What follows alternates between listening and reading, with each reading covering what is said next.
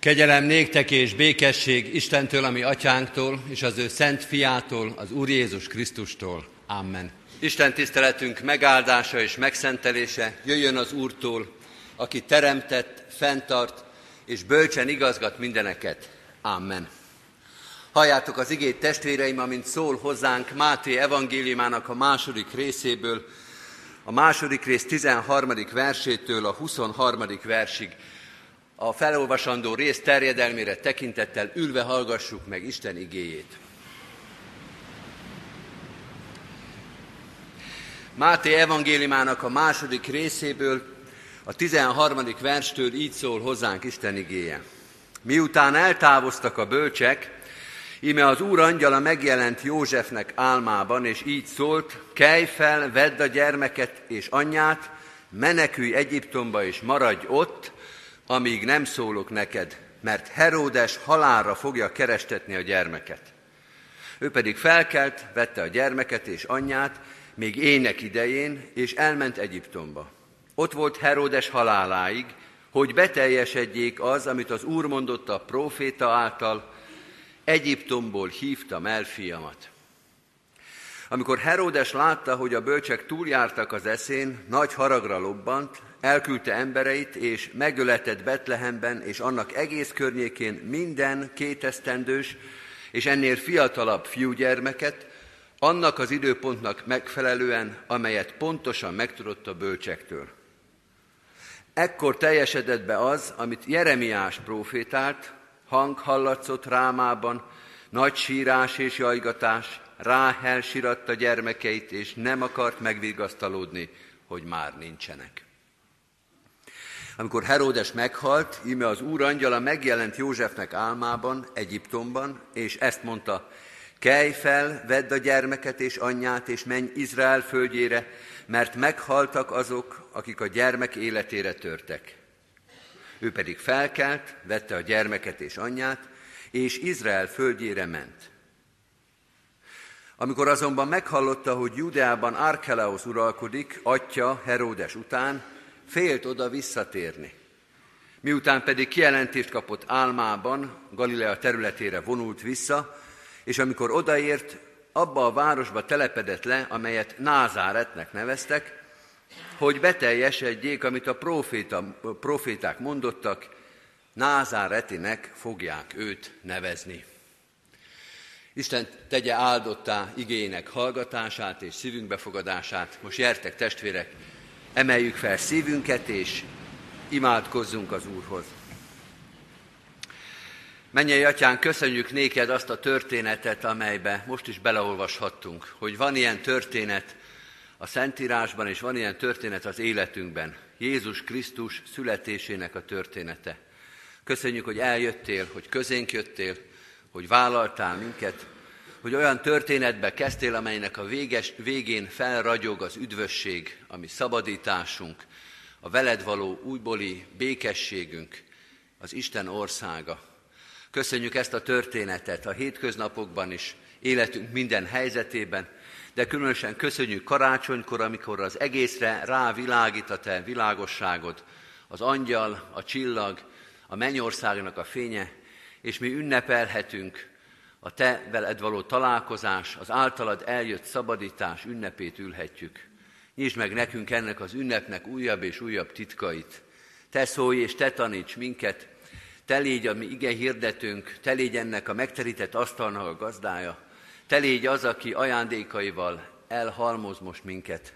Tégy minket nyitottá és készé az ajándékok befogadására, hogy megbecsüljük az alkalmat, hogy megbecsüljük a veled való találkozás ünnepét, hogy oda tudjunk figyelni minden egyes szóra, mondatra, abban reménykedve, abban biztosnak léve, hogy van üzenet számunkra, van válasz a kérdéseinkre, van vezetés az életünkbe. Te vagy a vezetés, a válasz, az üzenet. Tégy minket most nyitottá, befogadóvá, kíváncsivá a Te igéd előtt, Jézus Krisztusért, ami Urunkért. Amen. Kedves testvéreim, az a szentírásbeli rész, melynek alapján Isten szent lelkének segítségül hívásával üzenetét hirdetni kívánom közöttetek, írva található az előbb már felolvasott bibliai részben, Máté evangéliumának a második részében most újra a 13. verset olvasom, és az utolsó kettőt, a 22. és 23. verseket a következőképpen. Miután eltávoztak, íme az úr angyala megjelent Józsefnek álmában, és így szólt, kelj fel, vedd a gyermeket és anyját, menekülj Egyiptomba, és maradj ott, amíg nem szólok neked, mert Heródes halára fogja kerestetni a gyermeket. Miután pedig kijelentést kapott József álmában, Galilea területére vonult vissza, és amikor odaért, abban a városban telepedett le, amelyet Názáretnek neveztek, hogy beteljesedjék, amit a proféták mondottak, Názáretinek fogják őt nevezni. Eddig Istennek írott igéje, foglaljuk el a helyünket. Kedves testvérek, ezen a karácsonyon Máté evangéliuma áll a gondolkodásunk középpontjába. Szenteste is, első nap is, első nap este is, és most is Máté evangéliumából olvassuk a karácsonyi történetet. Most az utolsó három kis epizódot olvastuk föl, amelyek, valljuk meg őszintén, első hallásra, első látásra nem tűnnek nagyon lényeges mozaiknak, nem tűnnek nagyon lényeges történetnek a karácsony szempontjából.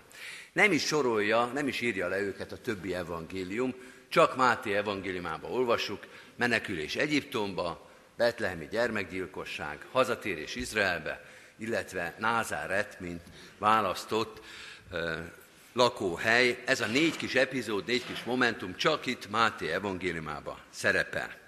Menekülés Egyiptomba, betlehemi gyermekgyilkosság, visszatérés Egyiptomból, és Betlehem helyett Názáret.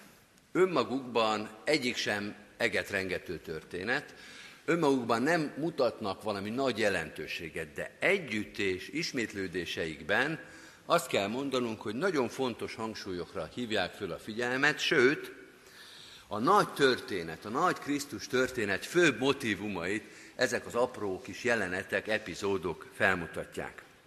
Olyan az, amit most látunk, mint egy színház, sőt, bámszínház, ahol az élet nagy dolgait egy kicsi kis területen, egy kicsi kis történetben, 100x40 centis kis paraván likon keresztül tudjuk megnézni. Azon mutatja meg nekünk a társulat, azon mutatja be nekünk a szerző az, ami nyilván nem csak arra 100x40 centire vonatkozik, hanem az egész életre. Bele lehet rendülni néha egy színdarabba, pedig hát mekkora kis területen hány ember játsza, hány figura mozogott előttünk, és mégis érezzük, hogy ez az egész életet be tudja fogadni, az egész történetet el tudja nekünk mutatni. Az ismétlődésekről szeretnék még előjáróban néhány mondatot mondani. Mert ahogy felolvastuk az egész történetet, talán első olvasásra is hallottuk, hogy négy motivum ismétlődik ebben a négy történetben, és mindegyik háromszor. Azt nem gondolom, hogy rögtön meg tudtuk számolni, de én hoztam papíron, számolgattam, striguláztam a történeteket, és azt vettem észre, hogy ez egy nagyon pontosan, nagyon tudatosan megszerkesztett történet, egymás mellé rakott négy kis epizód, amelyben a motivumok szépen szerkesztve, számolva meg megismétlődnek, mint egy aláhúzva, mint egy kiemelve egy-egy kifejezést. Most a motivumok alapján fogom újra felsorolni ezt a történetet. Az első motivum a fenyegetettség. Heródes halára fogja keresni a gyermeket. Ugyanez megismétlődik magában a gyermekgyilkosságban, fenyegetettség, és utána a visszatérésben is ott van a fenyegetés, hogy Heródesnek a fia Archelaus uralkodik, vissza lehet térni, de azért jobb az óvatosság, mégsem Betlehembe, nehogy az apja haragja a fiúban is, a most uralkodó aktuális vezetőben is még tovább éljen. Tehát fenyegetettség háromszor. A vezetés háromszor. Mert talán ami a legjobban hallatszik ebből a történetből, vagy annak az egyik fele az, hogy az Úristen háromszor is megjelenik álmában Józsefnek, és belesúgja a fülébe, hogy mit kell tenni. Vedd a gyermeket és anyját, és menj Egyiptomba. Vedd a gyermeket és az anyját, és térj vissza. És azt is az Úristentől kapja kijelentésként, hogy Názáretbe telepedjen le. Ez is háromszor ismétlődik, és József, Józsefnek a szentestei prédikációban már kiemelt engedelmessége is mindig megismétlődik, amit mond az Úristen, azt a következő mondatban szó szerint megteszi József még azon az éjjel veszi a gyermeket és az anyját, rögtön visszatér, és ott telepedik le, ahol az Úristen ezt mondja. Három vezetés, három engedelmesség a másik oldalon. És van még egy motivum, ami háromszor megismétlődik, ez pedig a beteljesedés, mert ez is vissza-visszatér, három olyan mondat, amely így kezdődik, hogy beteljesedjék, amit a proféták mondtak, vagy ekkor teljesedett be az, amit Jeremiás proféta mondott, hogy. Minden egyes motivumnál a végén azt látjuk, hogy ez a proféciáknak a beteljesedése, a proféciáknak a valósággá válása. Vegyük sorra ezeket a motivumokat, a történetet, de ne a kronológikus sorrendbe, ne az események sorrendjébe, hanem a motivumok jelentőségét emeljük ki. Mit mond a karácsony történet ezen a négy motivumon keresztül? Az első motivum a fenyegetettség. Azt mondja Máté evangéliumának a második része, ez a négy kis bábszínház jelenet, ez a négy kis epizód azt mondja, az ember élete Isten nélkül rossz, élet, ellenes indulatokkal van tele. Az ember élete és szíve tele van rossz és gyilkos és életellenes indulatokkal. Ne legyenek illúzióink, mondja a Máté 2. Nézzünk bele ebbe a tükörbe, hogy hatalomvágy, hogy hatalomféltés, hogy mások kiszorítása, gyilkos indulatok, ezek vannak ott az ember életébe. Olyan indulatok, amelyek másoknak fájdalmat, sírást és gyászt okoznak. Vagyis nem felesleges ez a karácsony történet. Talán így mondanánk köznapi nyelven, hogy nem babra megy itt a játék. Ha Krisztus ki nem hoz minket ebből a történetből, ez lesz mindig. Gyilkosság, önzés és hatalomféltés. Nem indokolatlan, ami a karácsonyi történetben elkezdődik. Nem indokolatlan a Krisztusi szabadítás történet, mert Krisztus nélkül Heródes vér, Heródes indulat az, ami uralkodik bennünk. Nem mindenben, de állandóan.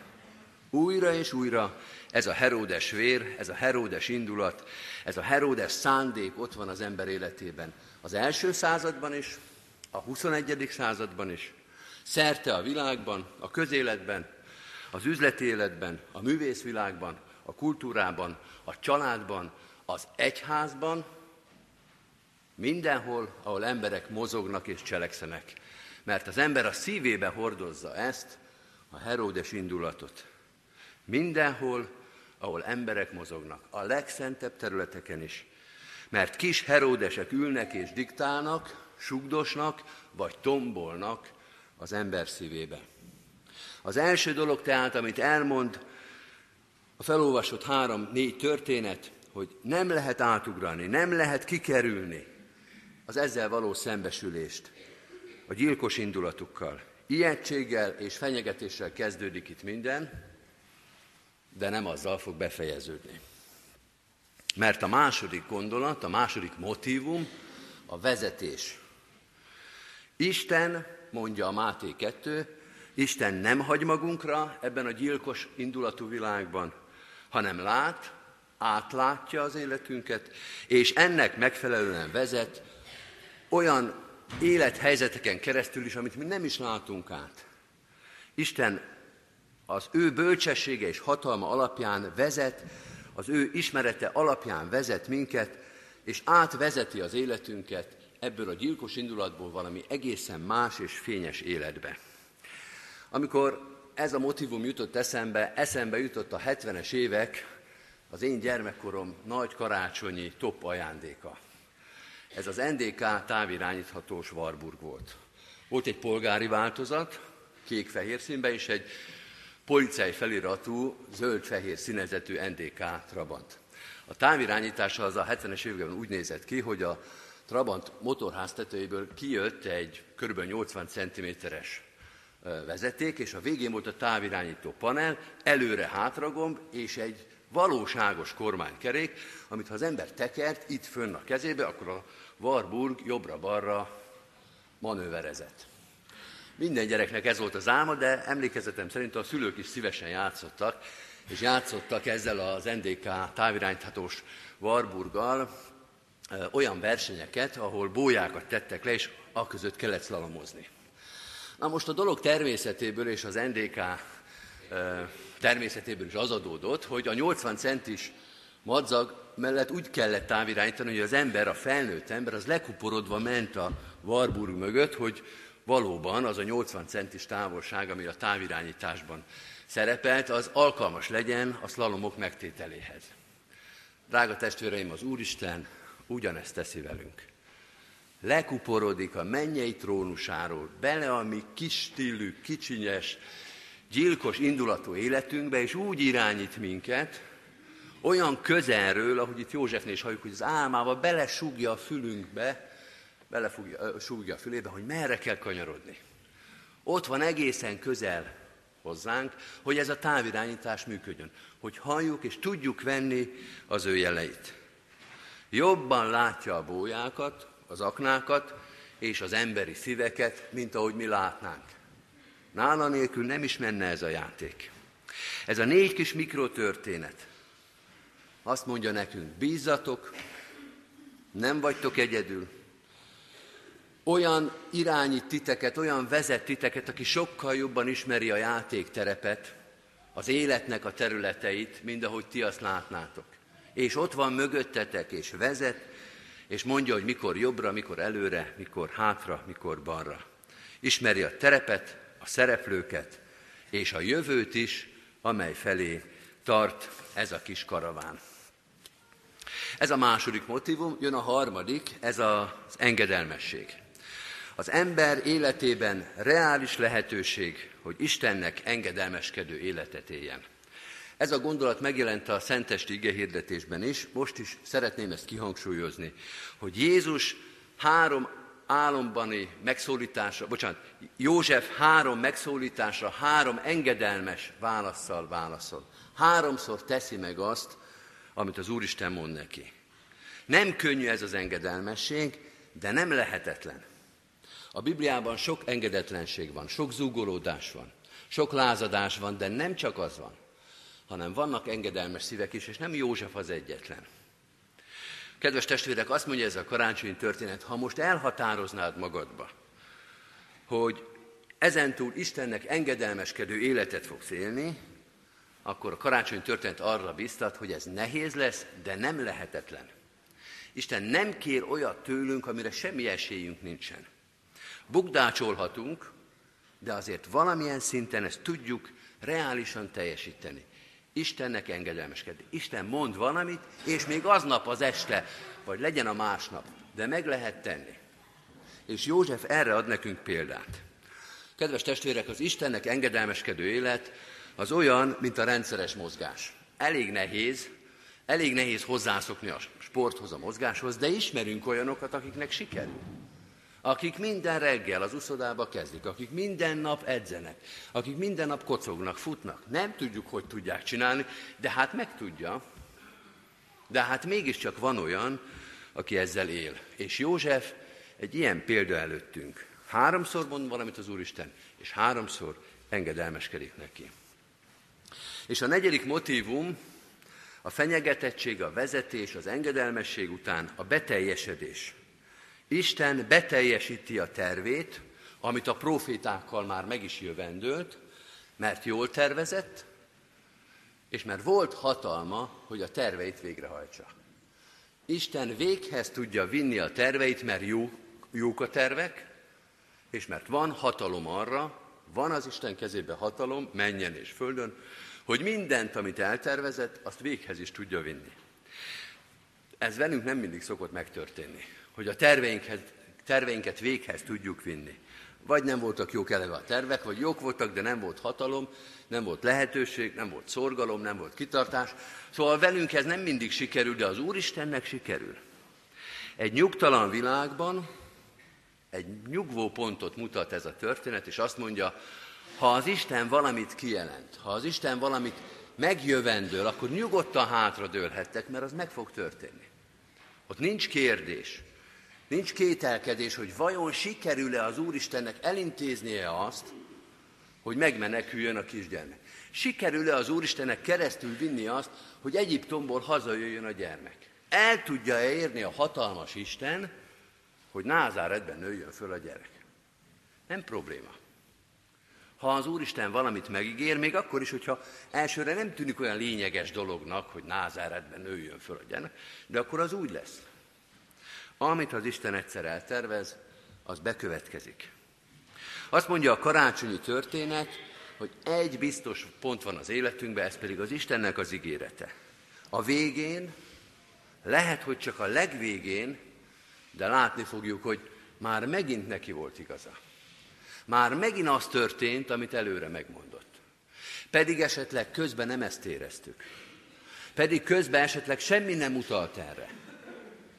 Közben esetleg az volt a félelmünk, a szorongásunk, hogy nem teljesedik be, amit az Úristen ígért. Hogy nem arra tartanak a dolgok, és lehet, hogy nem is arra tartottak. És mégis, ha, leg, ha legkésőbb, de az utolsó pillanatban látni fogjuk, látni a szemünkkel és a szívünkkel, hogy megint százszor is, ezerszer is, végül is az Úristennek lett igaza. Kedves testvérek, a karácsonyi kis történeteink, ez a karácsonyi kis bábszínház, ezzel a négy pici kis jelenettel az életünk alapvető történetét mutassa meg, mutatja meg. Aknamezők, bóják és fenyegetettség. Ez az embernek az élete. De Isten lát, és Isten vezet. És mi engedelmeskedhetünk neki. Te engedelmeskedhetsz az Úristennek. És a végén beteljesedik rajtunk az ő jó akarata, üdvösséges akarata. Ez a mi kis bábszínházunk. De hogyha most fölemeljük a tekintetünket föl a mennyei nagy színpadra, és nem a mi kis életünk történeteire nézünk, akkor is ugyanezt fogjuk látni. A király drámában, a nagy Krisztusi drámában, hogy Isten meglátja a mi mikrotörténetünkbe, emberi életünkbe, látja a fenyegetettségünket, a kárhozatunkat, meglátja, hogy mibe van az ember és az ő egyszülött fiát, Jézus Krisztust végig vezeti a szenvedés és a helyettes áldozat szomorú történetén. Igen, végig vezeti, végig az ő akarata teljesül. És Jézus Krisztus engedelmeskedik az atyának, mint halálig, mégpedig a keresztfának a haláláig. És ezzel beteljesíti, beteljesítette, elvégezte Isten akaratát, ami megváltásunkat és üdvösségünket. Dicsőség ezért az Istennek. Amen. Tiszta szívet teremts bennem, ó Isten, és az erős lelket újítsd meg bennem. Ne vess el engem a te arcod elől, és a te szent lelkedet neveddel tőlem. Add vissza nekem a te szabadításodnak örömét és engedelmesség lelkével, támogass engem. Amen. Vallást tettünk a mi bűneinkről, Tegyünk vallást a mi hitünkről, mondjuk el együtt fennhangon az egyetemes keresztjén egyház hitvallását, az apostoli hitvallást. Hiszek egy Istenben, mindenható atyában, mennek és földnek teremtőjében, és Jézus Krisztusban, az ő egyszülött fiában, a mi Urunkban, aki fogantatott Szentlélektől, született Szűz Máriától, szenvedett Poncius Pilátus alatt, Megfeszítették, meghalt és eltemették. Alászállt a poklokra. Harmadnapon feltámadt a halottak közül, felment a mennybe, ott ül a mindenható Atyaisten jobbján, onnan jön el ítélni élőket és holtakat.